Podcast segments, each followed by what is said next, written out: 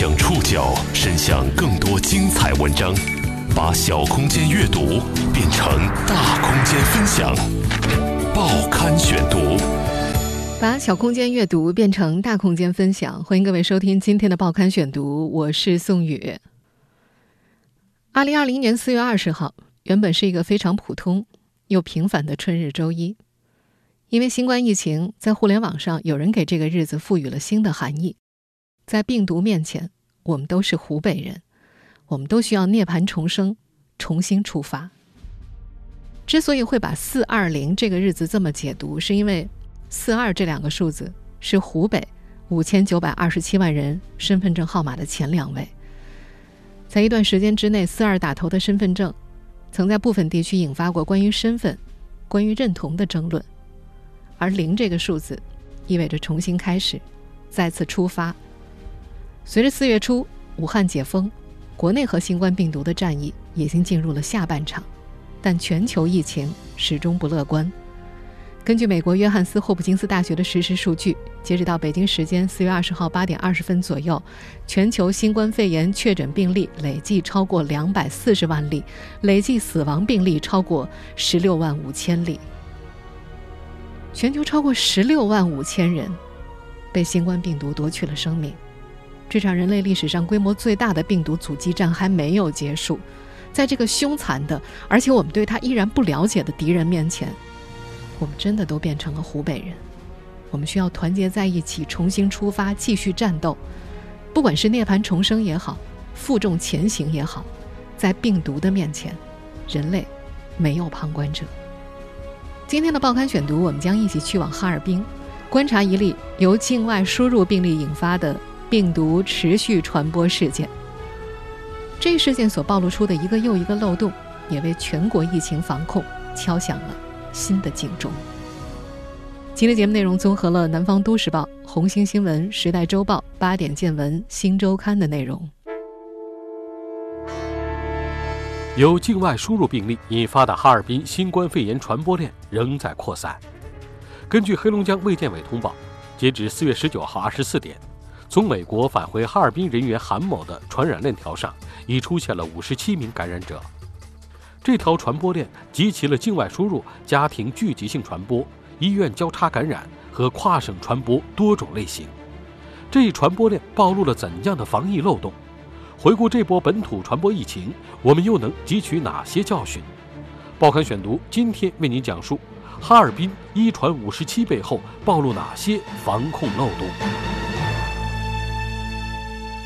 冰城哈尔滨近期备受关注。时间回溯到四月九号，哈尔滨一例新增本土确诊病例，打破了当地自二月二十三号起保持二十九天的本土。零新增记录，也让哈尔滨刚刚松下的防疫形势又紧绷了起来。根据哈尔滨疾控中心和公安侦查机关联手调查，这一波本土病例的传染源头很可能是一名从美国返回哈尔滨人员，二十二岁的留学生韩某。韩某传染给了同一栋楼里的女邻居曹某，在这之后，曹某传染给男友李某以及自己的母亲王某玲和母亲的男友郭某明，再接下来。王某林和郭某明与陈某一家聚餐，就因为这场聚餐，八十七岁的陈某以及两个儿子被传染确诊。陈某因为患有脑卒中，先后在哈尔滨市二院和哈医大医院治病。陈某两次住院期间，多名同在一个病区的患者、陪护家属以及医护人员被传染确诊。根据黑龙江省卫健委通报，四月十九号零点到二十四点。哈尔滨本土新冠肺炎确诊病例又增加了三例，至此，在黑龙江由韩某所引发的这条传染链条上的感染者已经增加到了五十七个人。这波疫情传播的被感染人数还在不断的增加，目前除了黑龙江、辽宁和内蒙古两个省份也被波及。根据辽宁省卫健委通报，四月十六号零点到二十四点，抚顺新增一例确诊病例，而这例确诊病例呢，是与哈尔滨八十七岁的确诊病例陈某同时期在哈尔滨医科大学附属第一医院住院的患者的女儿。内蒙古自治区卫健委在四月二十号也通报，四月十九号七点到四月二十号七点，内蒙古自治区报告新增传入本土的确诊病例一例，是由黑龙江省哈尔滨市传入呼伦贝尔市鄂温克旗的。这名患者是哈尔滨确诊病例的密切接触者。因为本土疫情防控不力，哈尔滨市委市政府已经向黑龙江省委省政府做出了书面深刻检讨。黑龙江省纪委监委。也已经对疫情防控不力的十八名党员干部和公职人员追责问责，包括一名副市长、市卫健委主任、副区长以及三家医院的领导干部都给予了处分。通报还说，没有切实履行好职责，疫情管控措施存在漏洞。除了防控不力，回顾这一波本土疫情的传播路径，还有什么教训值得我们汲取呢？今天我们想和大家一起从头梳理这一事件。在回顾这波疫情的时候，很多人都会把焦点对准那位二十二岁的女留学生韩某。韩某家住哈尔滨市道里区一处名叫富丽江湾新城的小区，这里是哈尔滨著名的高档小区，目前的二手房均价呢超过两万两千元每平方米。因为此前黑龙江卫健委的公告当中有一句“共同生活居住在此”，加之部分媒体一度以。男子从美归国后和女邻居居住，致十七人感染、四百五十六人观察为题进行了报道，甚至有营销号以“哈尔滨硬核爱情故事”为题收割了一波流量。而随着黑龙江权威部门公布韩某是二十二岁的女性留学生，大众对于狗血故事的八卦想象戛然而止。和个别地区有境外人员偷偷回国。带病隐瞒行踪，导致疫情传播不同。韩某从回国到居家隔离都是符合疫情管控规定的。根据哈尔滨卫健委通报，韩某于三月十九号从美国抵达哈尔滨，通过手递手方式转运至哈尔滨市道里区富丽江湾小区的家里，并且按照当时的政策规定执行了居家隔离政策。所谓手递手呢，也就是从机场入境到进入小区家门，全程都是有健康管控的。这意味着韩某回国之后，按规定做了健康申报，当地疾控部门也按照规定履行了管控措施。有网友质疑，为什么境外人员回国没有集中隔离呢？官方回复过，韩某。三月十九号从美国回到哈尔滨，按照当时的政策呢，只对日本、韩国、伊朗和意大利的回国人员进行集中隔离。从三月二十一号起，才对所有入境人员就地集中隔离。韩某在居家隔离观察期间，三月三十一号核酸检测为阴性，抗体检测 IgM、IgG 都是阴性。四月三号，韩某隔离满十四天，核酸再次检测为阴性。解除居家隔离。细心的朋友应该能够听出来，韩某在入境之后前后共接受了四次检测，两次核酸检测，两次抗体检测。我们这里需要花一点时间为大家解释一下新冠病毒的实验室检测。目前临床上针对新冠病毒的实验室检测呢，主要是由病毒核酸和血清特异性抗体检测。病毒核酸检测呢，具有早期诊断、灵敏度和特异性高等特点。而新型冠状病毒肺炎发病三到五天之后呢，血清特异性抗体逐渐产生，首先出现的是免疫球蛋白 IgM 抗体，然后出现 IgG 抗体。因此，IgM 抗体增高就提示近期急性感染，IgG 抗体增高提示既往感染。当核酸检测呈阴性的时候，把 IgM 和 IgG 抗体检测增加进去，可以弥补核酸检测容易造成漏诊的缺点。也就是说呢，从韩某三月十九号回国到四月十一号期间，二十三天里，他接受了四次检测，这四次检测都没有认定他是确诊病例。到了四月九号，哈尔滨出现了本土确诊病例郭某明。当地疾控部门通过流调和大数据对比溯源分析，发现是曹某传染给了男朋友李某以及自己的母亲王某玲，而郭某明呢是王某玲的男朋友。让疾控中心专家们感到疑惑的是，曹某他没有武汉及其他疫区的旅居史啊，他也没有接触过新冠病毒的携带者，他怎么就变成了传染源了呢？哈尔滨疾控中心调查发现，曹某和韩某是楼上楼下的邻居。两人素不相识。哈尔滨官方通报中表示，四月十号和十一号，哈尔滨疾控中心再次对韩某进行了两次抗体检测。这两次抗体检测当中，IgM 均为阴性，IgG 都是阳性。我们前面也说到了，IgG 阳性意味着曾经感染过新冠病毒，所以哈尔滨疾控中心诊断韩某为境外输入的新冠肺炎既往感染者。至于韩某的传染路径，哈尔滨疾控中心调查认为，他们这个单元一户一梯，整个单元共用一部电梯，这就存在着可能被污染的公共空间。另外，上下相邻两层，由于房屋结构等原因，也存在着病毒传播的可能性。所以，疾控中心调查认为，韩某和曹某之间具备传染的条件。新冠病毒的传染力之强，超出了我们的想象。既往感染者韩某通过和被感染者共用被污染的环境传播了病毒，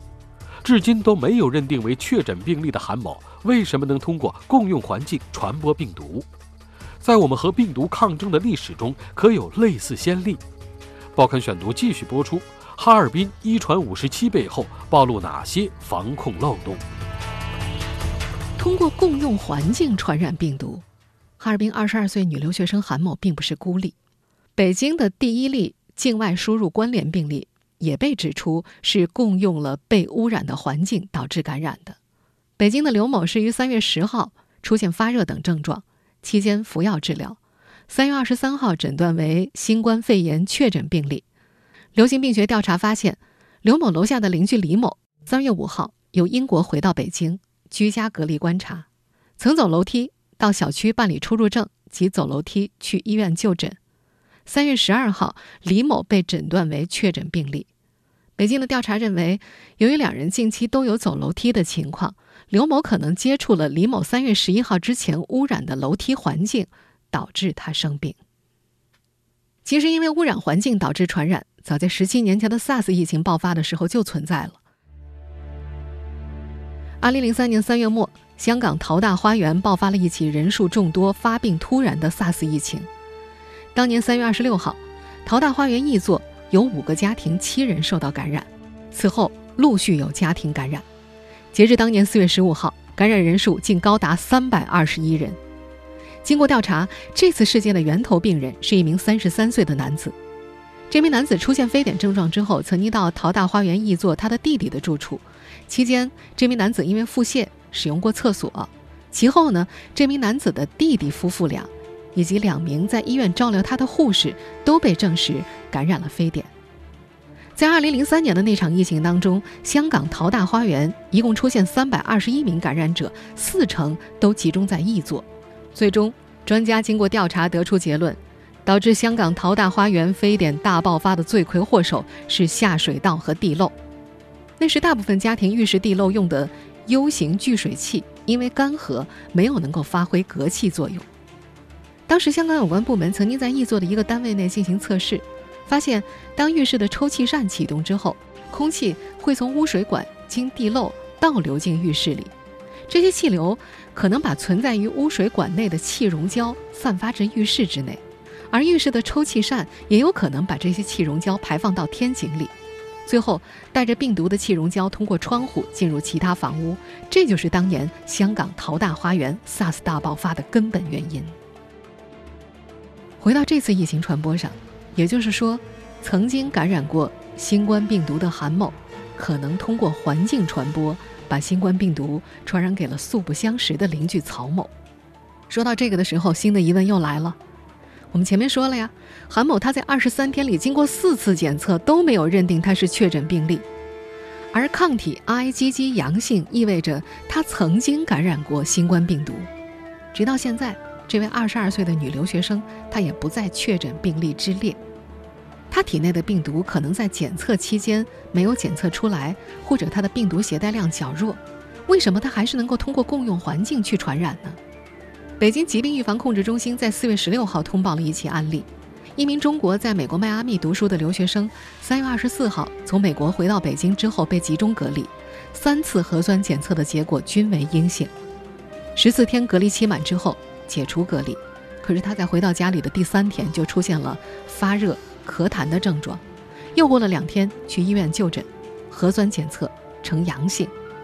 一家人一查，他的母亲、弟弟、外公三个人都确诊。在北京市政府新闻办举行的发布会上，有位专家这样感叹：“这警示我们，新冠肺炎病毒是新发现的病毒，疫情防控仍存在着需要我们去。”探索的未知的因素。北京卫健委还强调，个别感染者长期伴有其他症状，可能会掩盖新冠肺炎类似症状；极个别的感染者潜伏期长，核酸检测阳性与发病时间出现都较晚，早期症状不典型等问题，这为防控工作带来了新的挑战。哈尔滨疾控中心也表示，目前由于我们对新冠病毒的认识还不够深入，对传播规律。把握的还不够准确，所以对于韩某和曹某之间的传染调查工作依然还在继续。在四月九号，郭某明被确定为确诊病例后，哈尔滨疾控中心开始了流调和大数据比对溯源分析。接下来的调查发现，已经经历过疫情大考的哈尔滨，在很多环节都出现了防控漏洞。报刊选读继续播出。哈尔滨一传五十七背后暴露哪些防控漏洞？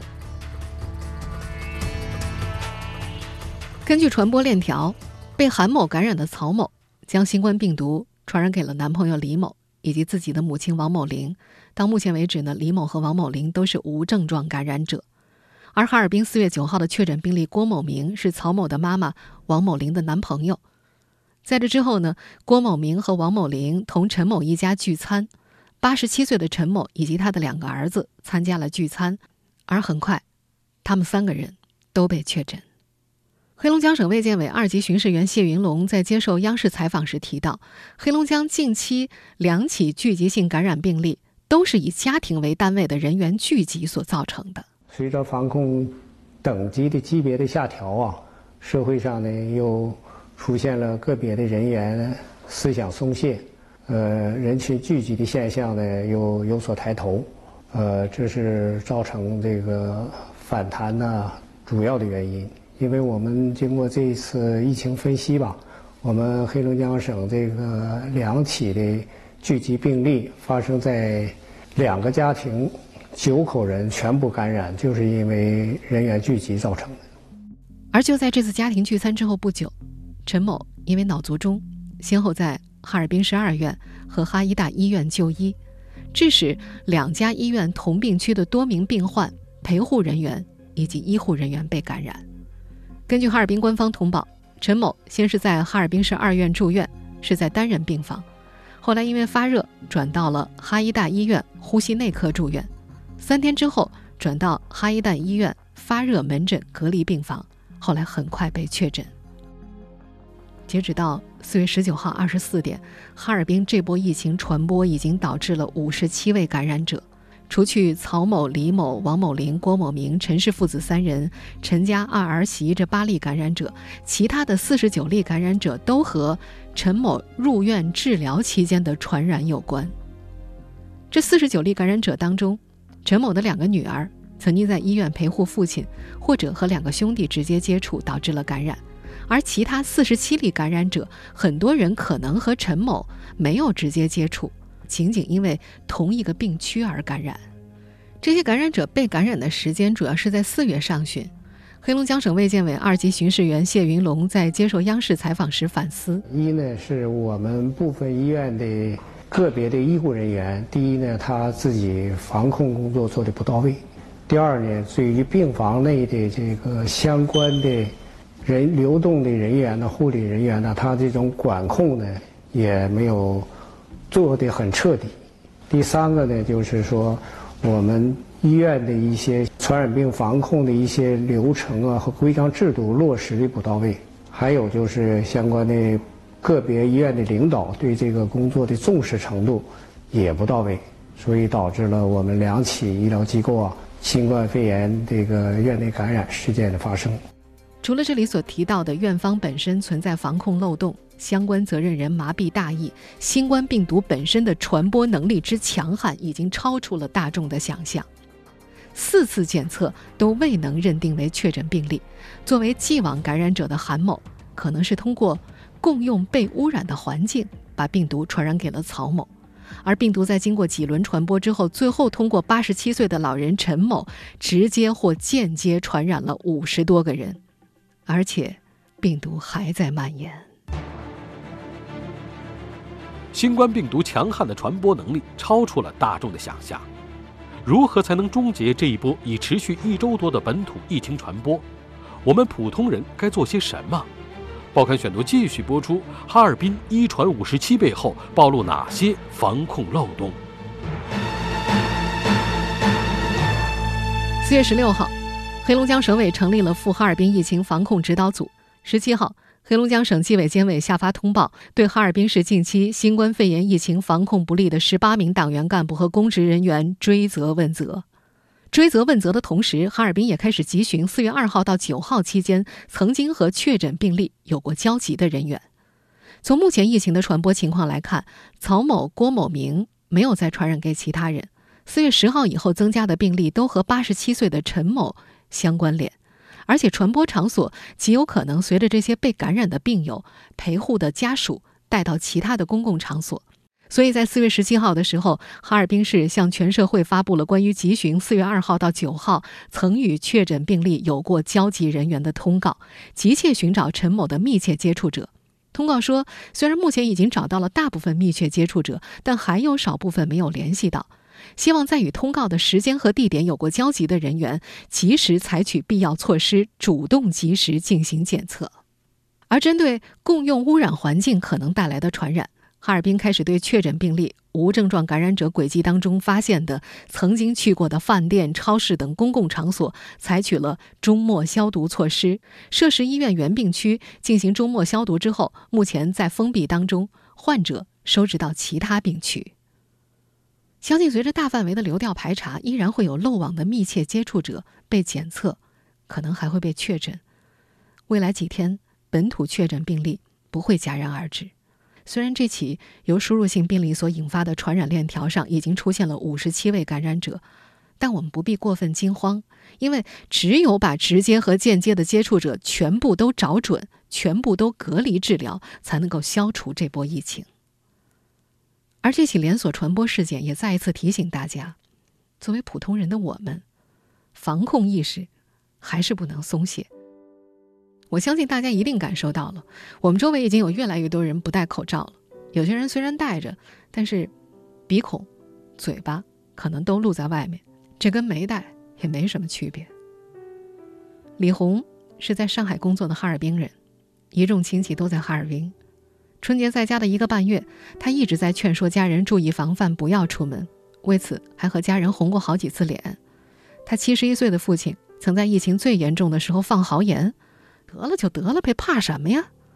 这让李红在家严防死守了一个半月。离开之后，依然放心不下。他现在依然每天要给爸妈打个电话，提醒他们不要出门。疫情还没过去，不能大意。如果要出门，一定要戴好口罩，别露两个鼻孔在外面。口罩够用，你们没有必要节省。哈尔滨最近疫情反弹，身在异地的李红是全家人当中最早察觉的。他关注到很久没有本地确诊病例的哈尔滨又有新的本地疫情了，于是他每天把疫情通报发给父亲，但通常会收到一句：“太长了，谁看啊？”他只能再拨一个电话。把重要的信息告诉父亲，并再三叮嘱防控细节，包括提醒父亲不要用手去摸用过的口罩，没有洗手不要摸脸等等。女儿的苦口婆心和发生在身边的实例，终于让七十一岁的老人开始意识到问题的严重。前两天，因为李红的妹夫要带着五岁的儿子去和朋友们聚餐，老人有点着急，打电话给李红让他帮忙劝说。最后，孩子是没带出门，妹夫。还是去赴宴了。李红的妹夫觉得疫情已经不严重了，他很不屑地跟姐姐说：“难道要一直窝家里？正常日子咱不能过了吗？”在接受央视采访的时候，黑龙江省卫健委二级巡视员谢云龙也强调，接下来疫情防控的关键点，主要还在社会上。我们社会上倡导广大的群众还是要不聚集、不聚餐，严格遵守疫情防控的相关规定。回顾哈尔滨这起目前已经导致五十七人被感染的传播事件，我们不难发现，这条传播链集齐了境外输入、家庭聚集性传播、医院交叉感染、跨省传播等多种病毒传播类型。面对新冠病毒。如果我们麻痹大意，如果我们放松警惕，你们觉得，类似哈尔滨这样的超级传播案例，不会在其他地方上演吗？